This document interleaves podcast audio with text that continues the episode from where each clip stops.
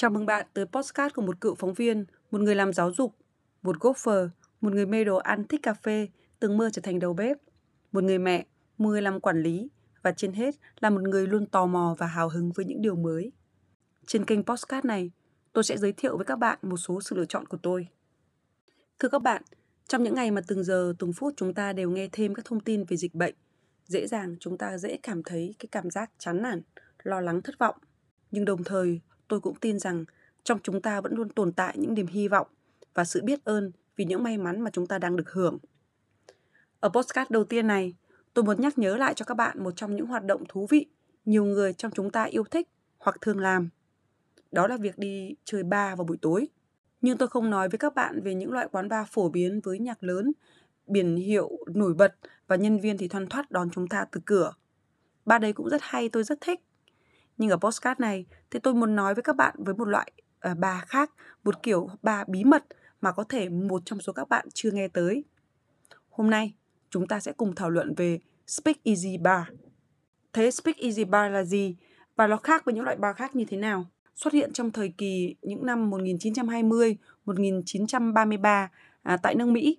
Ở thời điểm này thì chính phủ Mỹ cấm bán rượu. Nhưng thay vì đạt được cái hiệu quả mong muốn đó thì sự cấm đoán đã dẫn đến sự xuất hiện của một nền văn hóa uống rượu ngầm bất hợp pháp dưới hình thức các quán bar bí mật, không có biển hiệu và phải có mật khẩu thì mới được vào. Tên gọi Speak Easy được cho là xuất phát từ lời mà các bartender thường nói với khách của mình à, khi đã đến trong quán. Chỉ tính riêng những năm à, 1920 tại New York thì ước có đến khoảng 30.000 quán bar Speak Easy, thậm chí có đến 100.000 quán bar dạng này à, tại New York vào cái thời kỳ hoàng kim của nó. Những quán Speak Easy thường được vận hành bởi gangster là những người có máu mặt trong ngành công nghiệp đồ uống có cồn. Cái cảm giác vừa thậm thụt, à, vừa háo hức, vừa cảm thấy mình rất là sành sỏi, nhưng cũng cảm thấy mình rất là ngốc nghếch. À, khi mình phải tìm này, phải gõ vào một cái vị trí đặc biệt nào đó, có thể là phải xoay một cuốn sách, hay là thử một đống chìa khóa, hay là phải cố kéo một cái cửa xếp giống như là cái gara ô tô chẳng hạn một trong những cái quán bar nổi tiếng nhất ở London mà tôi đã từng có dịp tới là quán bar mang tên The Mayor of Scaredy Cat Town, thị trưởng của thị trấn mèo đáng sợ. Lối vào quán bar này là một cánh cửa tủ lạnh Smack màu xanh lam. Quán bar này cũng đã giành được cái giải thưởng cho lối đi vào thú vị nhất ở nước Anh. Quy trình để được ờ, đi qua cánh cửa này cũng rất là thú vị. Ờ, các bạn sẽ phải bước vào một cái tiệm vừa giống như là một cái shop bán hàng, bán đồ á Ờ, vừa giống như một nhà hàng cũng giống như là một cái um, tiệm cà phê nhanh. À, rồi bạn sẽ nói với một những người nhân viên ở đó là tôi đến đây để gặp ngài thị trường đây. Và thế là bạn sẽ được dẫn đến để vặn cái nắp tủ lạnh smack. Và sau đó thì bạn bước vào. Wow! Điều thứ hai thú vị của những quán bar loại này là nó có một cái chất đặc biệt rất khác so với những loại quán bar khác. Những quán speak easy thường nhỏ và ít khách hơn rất nhiều so với những quán bar khác ở trên thị trường. À, trong khi nhạc ở trong quán thì cũng rất là nhẹ nhàng và đèn thì rất là hiu hắt. Theo đánh giá chung của mọi người, chất lượng đồ uống ở những quán này cũng khá ổn. Vì khách ở Speak Easy Bar cũng tương đối có gu và chất. Những người hâm mộ loại quán bar này về cơ bản đã đồng ý đánh đổi khả năng xem trước quán bar của họ để có thể có trải nghiệm uống rượu đặc sắc. Cho nên nếu đồ uống mà không được như kỳ vọng thì họ cũng sẽ không bao giờ tới lại quán này nữa. Vì tính chất bí mật của nó, một Speak Easy Bar đúng nghĩa cổ điển không được quảng cáo và không được public địa chỉ. Chỉ có hai cách để vào được một quán Speak Easy Bar. Một là bạn phải đi cùng một khách quen và khi bạn đã trở thành khách quen của quán thì bạn có thể đến một mình hoặc mang theo một ai đó. Những năm gần đây ở Hà Nội cũng có một vài quán bar định hình mình là phong cách Speak Easy. Um, thậm chí có những cái quán bar còn gắn cả cái tên Speak Easy vào tên quán nữa giống như một cái kiểu uh, công khai tôi là bí mật đây. Chưa kể là họ cũng chạy truyền thông rất là miệt mài. Nhưng giữ được đúng tinh thần của một Speak Easy Bar với sự cổ điển lãng mạn, uh, đúng gu, đúng chất của loại bar classic này thì rất là khó. Thường thì các quán ở Hà Nội mới chỉ dừng lại được ở một lối đi bí mật nào đó. Còn những yếu tố khác như là âm nhạc, uh, không khí, đồ uống thì cũng đã được lai căng và pha tạp nhiều. Thật là may trong số những cái quán uh, tự định hình cho mình phong cách là Speak Easy ở Hà Nội thì mình cũng đã tìm được một uh, cái quán mà theo mình là giữ được đúng cái chất của cái loại và ba này nhất. Quán có tên là Longer Than the Summer.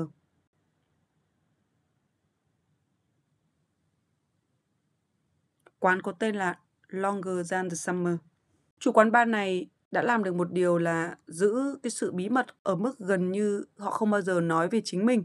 À, nếu ai có nói về tôi thì nói chứ tôi không bao giờ nói về tôi và tôi cũng không tạo điều kiện để người ta nói về tôi ít nhất là trong một cái tình huống công khai nào đó. À, Longer Than Summer có gu rất là chất với vị trí cũng rất là đắc địa. Đầu tiên bạn sẽ phải đi vào một cái ngõ và vào một cái khu tập thể ở ngay cạnh nhà thờ lớn. Ở đó thì bạn sẽ tìm được một cái cửa đỏ, sau đó thì bạn sẽ ấn chuông và gần như ngay lập tức thì cái ánh đèn từ chiếc camera lắp trên cửa sẽ hắt thẳng vào mặt và một giọng nói cất lên hỏi bạn xem bạn là người mới hay là đã từng tới đây rồi. Thực tế đây à, là một cái phép thử để bartender kịp đánh giá liệu bạn có phải là kiểu khách phù hợp với quán này hay không. Bước qua cánh cửa đỏ là một đoạn hành lang mịt mùng cần có người phải dắt tay. Và thêm một cánh cửa nữa thì bạn sẽ thực sự bước vào một căn hầm rất thiếu ánh sáng, với âm nhạc nhẹ nhàng được phát ra từ những chiếc đĩa than. Quán có độ 4 năm bàn và một số chỗ ở quầy bar, các bàn khá là cách xa nhau và khách hàng thì cũng nói năng rất thì thầm. Quán không có menu, bartender sẽ thường hỏi khách thích vị gì và tự mix với loại rượu và nguyên liệu hôm nay quán có. Giá cũng sẽ được báo sau khi ra về và phải nói là tôi khá bất ngờ vì luôn nhận được những ly cocktail ngẫu hứng rất ngon trong không gian rất chất, vắng người mà giá đồ uống thì lại rất hợp lý. Duy chỉ có một điều tôi chán nhất trong quán đặc quánh khói thuốc. Cho dù chiếc quạt trần trên đầu bật liên tục nhưng nó không thể nào làm loãng được màn khói thuốc dày đặc đó. Tôi và bạn bè đều thấy những quán bar bí mật kiểu này là một trải nghiệm vui vẻ mà ai cũng muốn có trong một buổi đi chơi khuya. Người này lại rủ người khác. Ai cũng vui thích khi thấy người bạn mới đến trải nghiệm cảm giác tò mò, hồi hộp giống hệt mình ở lần đầu tiên đến đây. Nhưng nên nhớ, những quán bar như thế này thì thường kén khách hơn những quán bar thông thường khác. Dù biết là không có cái gì là bí mật trên Internet được lâu, nhưng cũng chính vì điều đó ở trong thời đại này, có rất nhiều người như chúng tôi luôn là fan của những thứ cổ điển. Bởi thật tuyệt làm sao khi có một thứ gì đó mà đã tồn tại cả trăm năm và bây giờ chúng tôi mới chỉ đang khám phá nó. À, điều cuối cùng để kết thúc podcast này, làm sao để bạn biết là bạn có hợp với kiểu quán bar này hay không? Lời khuyên cho bạn ở đây là bạn có thể đọc các bài đánh giá và nghe bạn bè kể lại kinh nghiệm nhưng cũng giống hệt như khi bạn đi xem một buổi biểu diễn nghệ thuật gì đó chẳng hạn à, khi tự mình bạn chứng kiến thì cảm xúc của bạn sẽ hoàn toàn lấn át mọi định kiến mà bạn đã có trước đó và nếu Hà Nội mở cửa trở lại, những quán bar lại được mở trở lại, thì tôi khuyên bạn hãy thử một lần tìm tới một chiếc Speak Easy Bar xem sao. Cảm ơn các bạn đã lắng nghe và hẹn gặp lại trong một podcast tiếp theo.